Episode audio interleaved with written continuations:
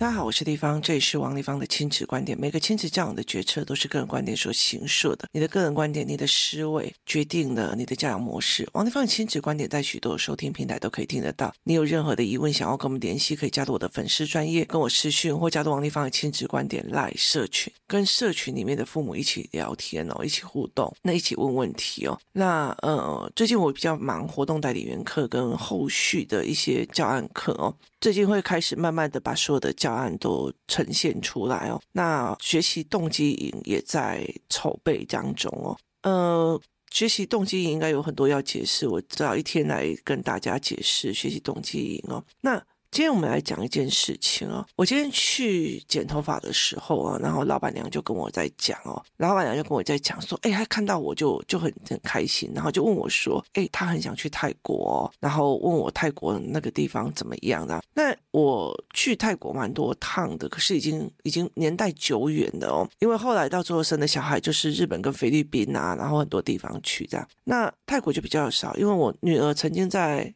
四岁的时候吧，我带他去一次泰国，所以我去上次去泰国十年前哦。那呃，他去那一次泰国之后呢，因为他有敏感体质，每天半夜就会起来，就是在床上跟人家打架哦，然后就一直发烧，所以后来我就有点怕哦。但是我今年应该会去，然后因为我要想要看那边的国际学校，我要去看他们国际学校的思维哦，因为其实 AI 过后，每一个学校的思维就会开始调整比较快，台湾都没有在动。那我就会想要去看那边的思维。那我今年有可能去。然后他听说我这样子说之后，他就说他也很想去，然后问我要怎么安排什么有的没有的哦。然后我就说为什么要这么在意安排？我说有时候我就是呃飞机过去了，然后住，然后我甚至会当地搜寻哦，例如说 KKday 的，他有一些。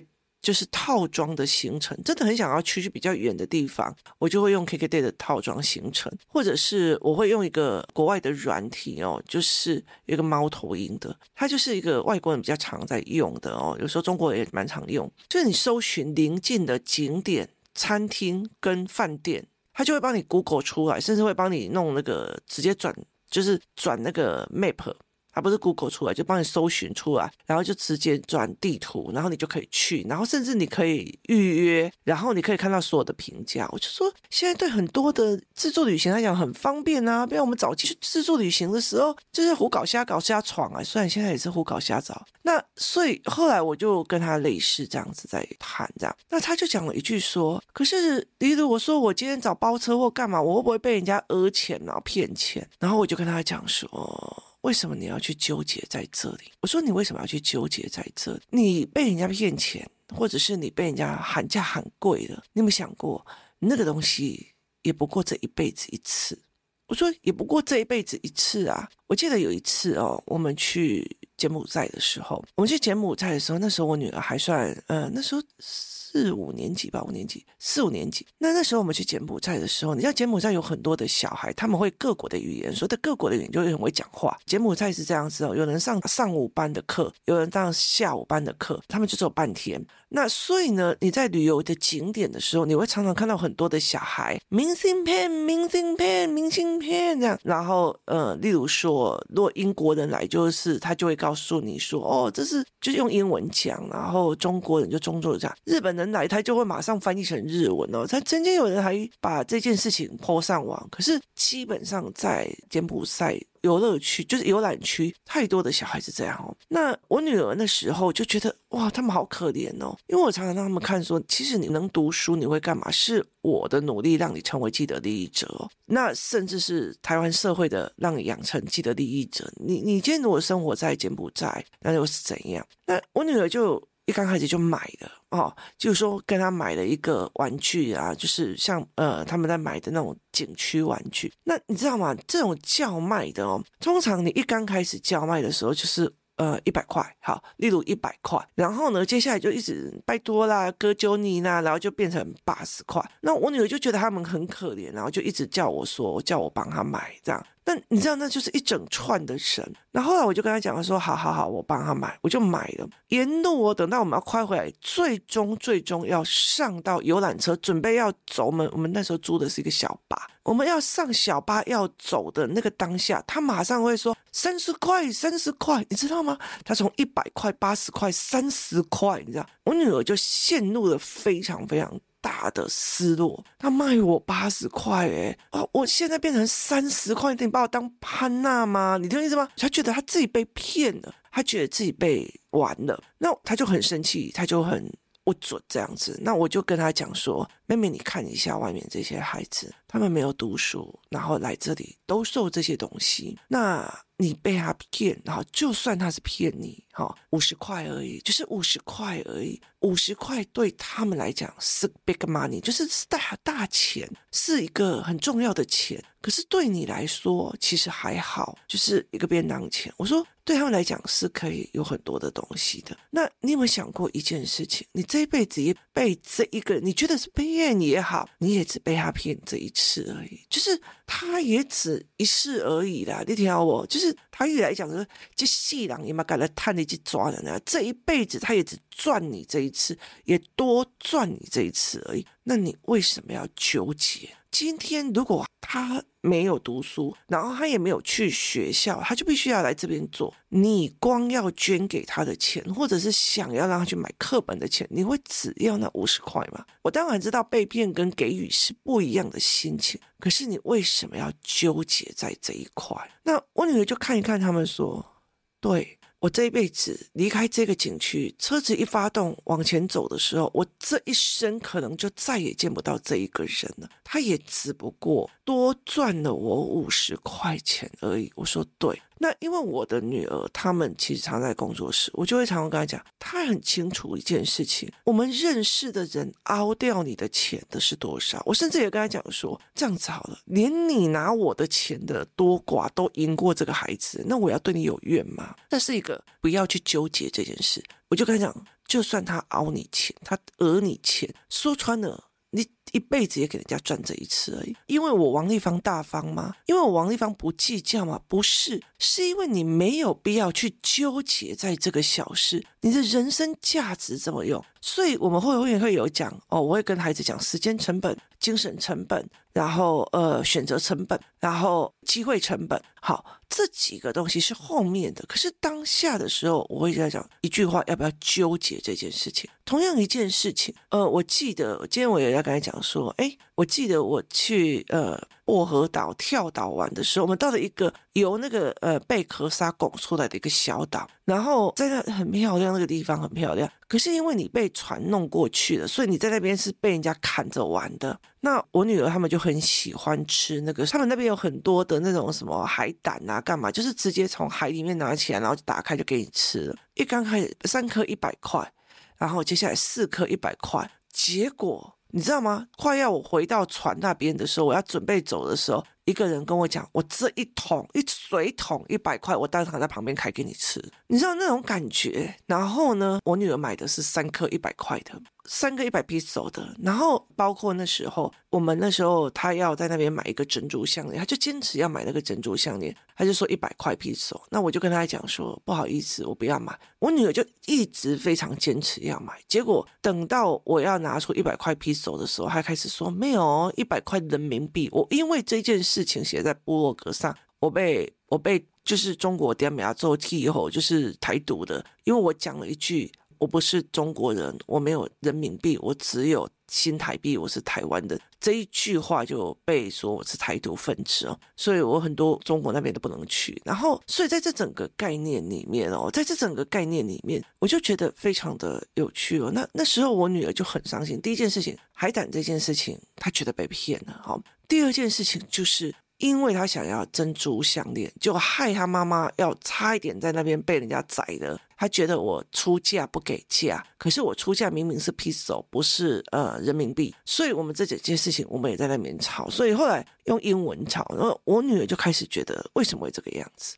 那我后来就跟他讲一件事情，我后来就跟他讲说，就是他回来还是很难过啊，很不舒服。我就讲了一句话：我这一辈子也就被他骗一次而已，你也就看到他们可以展现出来所谓的他们的旅行心态，那你为什么不要去看呢？台湾有一些的夜市，他也会觉得说，因为陆客来了，他一辈子只来这一次，我就坑杀他，我就把它弄很贵，一盘水果五百块、六百块。台湾也有这样子的人啊，那。国外当然也有这样子的人，你何必呢？你何必去跟他在意那些事情哦？所以我女儿就会比较释怀。对，我大部分就给他嗨一个。那我身边里面找我投资的，或者是来我公司上班的，有些手脚不干净，有些怎么样，或者是呃所有的合作问题的，其实你讹的钱还不只是那个样子，那你就没有必要嘛？你没有那个机会成本、时间成本。你不需要去耗在你那个机会成本、时间成本、情绪成本，然后去跟他 focus 在这一块，所以它是一个不纠结事情的思维法。所以你会去带领小孩去纠结这件事情。你今天想要去泰国玩，你就去泰国玩；你今天想要去那边开心，你就去开心。今天他就算多赚点一千块，你心情不爽，那你就会觉得说。哎呀，总比去付医药费好啊！所以我就觉得那 OK 啊，搞不好我上辈子欠你多少钱，你这辈子我就这样轻轻松松还你，这样就好了。我觉得不要去纠结那个小事哦，光这件事情，其实很多的事情就这样哦。我的儿子他那时候第一次要去甄选校外教学的时候，那时候他们是去日本长野的学校，而且是冬天去的，所以他其实是可以看到长野里面。整个冬天里面，孩子们在寒冬里面下雪很多的里面去上课的状况，所以他没有选上。然后那个时候他心情很恶劣，也很不舒服。然后他也觉得不 OK 这样子哦。他一回来我就问他：“妈，我不能去这样的没有？”然后我就看着他，我就问他说：“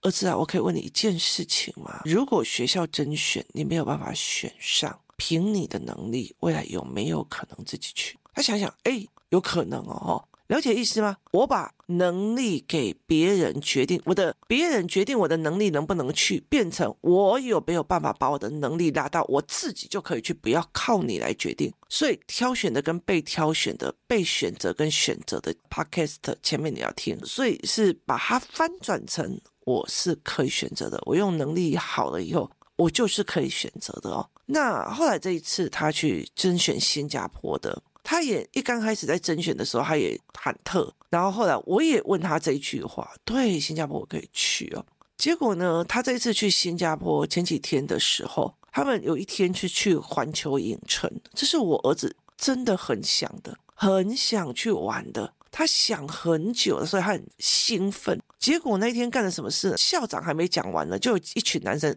就男生往前冲，他也跟着冲，以为可以去玩了，你知道？就这几个男生就被归类成一队，要自己去玩，就不能乱跑的那一队。就这一队的男生竟然全部都选择去 shopping 买纪念品，我儿子气到一个炸。然后他在给我的赖社群里面是说：“妈妈，我好想拿旁边的纪念品砸他们哦。”可以去玩嘛？可是其实他没有办法意识到一点的原因在于是说他是里面最矮的。其实就算他们真的很想玩，以我的儿子也有可能被打下来说他的身高不到够啊，所以他必须要在下面了。有很多东西他也不能玩，所以我也会觉得，如果他们都要去玩，他也会耽误哥哥们。可是问题在于是变成是哥哥们都不去玩了，他写的那个 line 就写得很生气，很想砸人那样子。那我就会开始担心说他会不会就是情绪很大，真的是港一雷啊。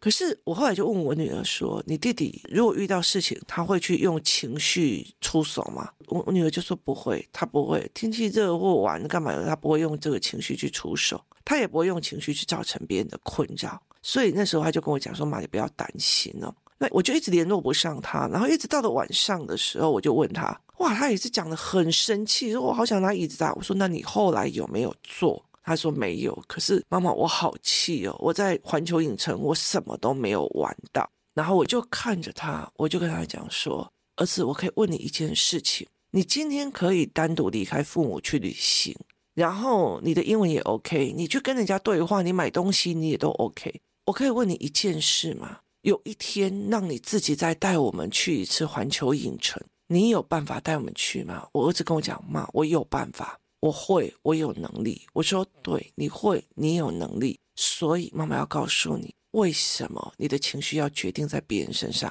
你还是有办法去。然后他就跟我讲说，那我下一次要去大阪的环球影城。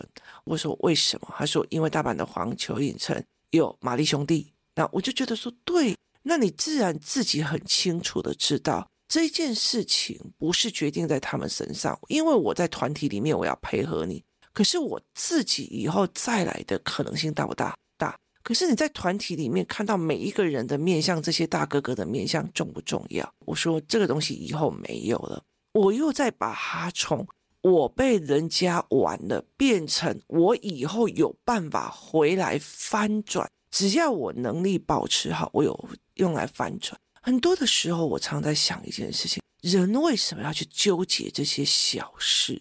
那个人跟我讲了什么？这个人跟我讲了什么？我我觉得有时候真的让我觉得很有趣哦。我曾经遇过一个妈妈，她在跟学校哦吵到不可开交哦，然后她觉得学校老师在针对她的孩子，你知道为什么吗？她一刚开始的时候是因为学校老师说，呃，是国中了，她就说那我们四点以后还要多留一节课哦，做补充教案教材这样。你知道，他就去跟老师讲我不要，然后老师就跟他讲说，可是呢，全班都已经答应要留下来，所以希望是集体的，不要有人离开这样，然后他就去跟老师冲，然后冲了以后骂了以后骂了老师，然后还去检举老师，之后还怕自己的小孩被点名做记号，所以就就觉得说，只要老师说一句话，就是老师在针对我儿子。可是他从头到尾坚持他的小孩一定要时间准时走的一个原因，是因为他要在外面补习，他请了家教了。所以呢，他很担心老师在学校多教了其他的孩子，所以为了这一点，他在纠结的。反正你就不可以帮小孩子留下来订正，别的小孩不懂，你也不可以把他留下来让他懂。你自己要偷跑，你不准老师去帮那些学习比较弱的孩子，你是什么思维啊？所以你的坚持，然后又觉得老师还在帮别人，期末外里就去把老师检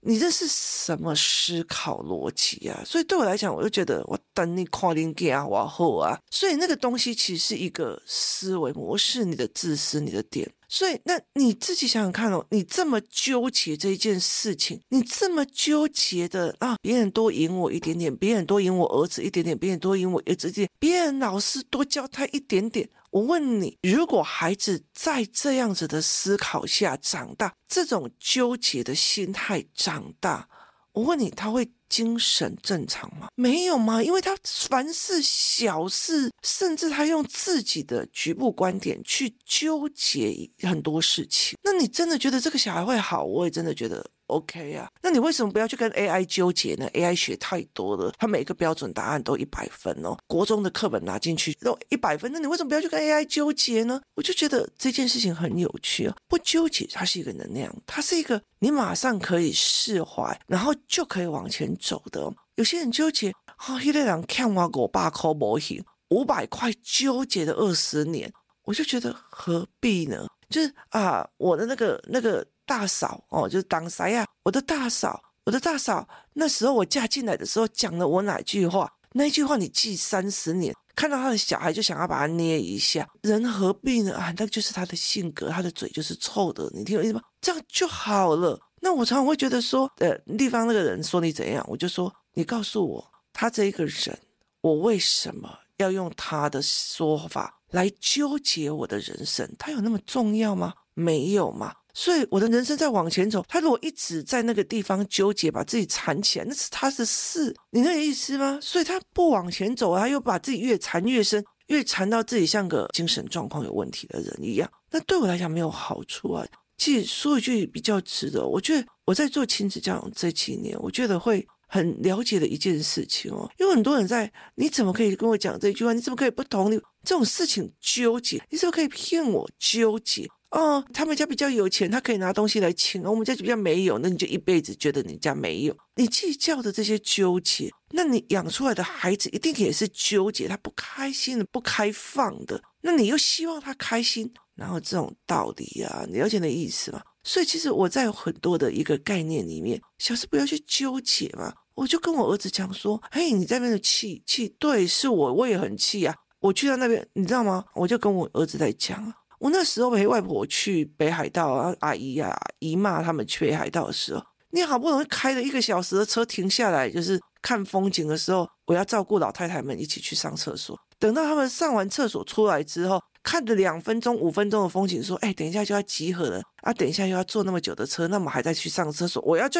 陪这个五六个老太太再去上个厕所。我从头到尾我都没玩到。你知道我在小樽运河，我是一个看到什么就会往那个方向跑的人。我在小樽运河，我光陪阿姨们上厕所，然后陪他们在外面守着他们的厕所，光这件事情，我小樽子逛到。”厕所就是那一间我们借厕所的外面的三个 table 的展览品而已，就是那个东西而已哦。我还记得印象很深刻，就是在卖那种所谓的音乐盒、八音盒的那个店的厕所门口，所以我还只能在那里三个桌子里面去挑我要送人的音乐盒。那你有必要骂吗？没有，就因为我好不容易可以跟阿姨啊他们出去了。你知道他们最精彩的就是在饭店里面，然后讲是非八卦谁的人生，那不是一个去玩的心态，你知道吗？对我来讲不是一个心态。可是我马上就要调解，你何必要去纠结这些事情呢？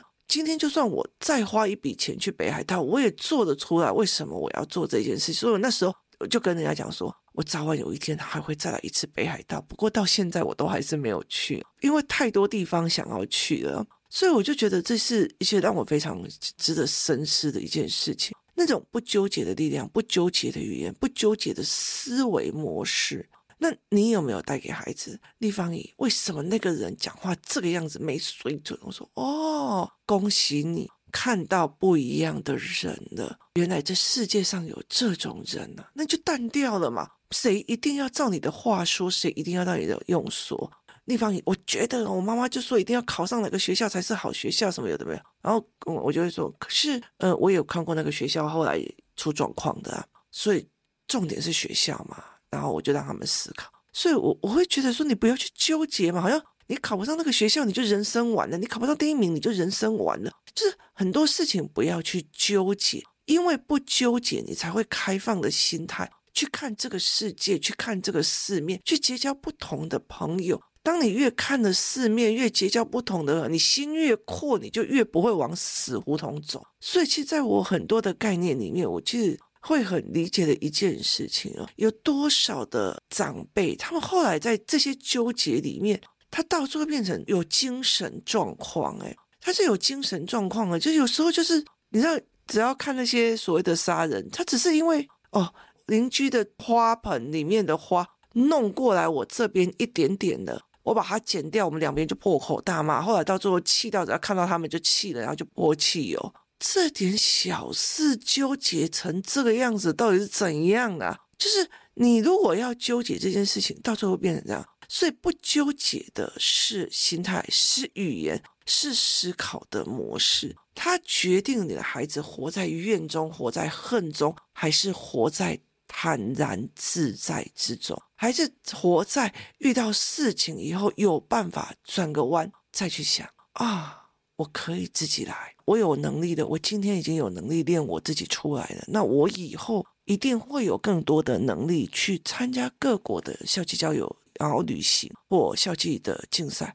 当他这样想，他还会有什么好纠结？他的世界就一定是阔的，所以不要去纠结那个小事。有时候人只在那个当下骗你那五十块，你何必在意那一辈子？你为什么要去纠结那边？啊，不要去那些展览的，都是在骗人的。那个外面的开车的国外的人都会在骗你的，都会在干嘛的？那又如何？我现在都已经忘记那些不骗我的人了。可是每个骗我的，然后去意大利遇到的扒手，我到现在还会讲。可是遇到的好人，就是一般的人，也还好啊。就是你反而会变成所谓旅行里面一个非常重要的记忆哦。何必去纠结那些小事？今天谢谢大家收听，我们明天见。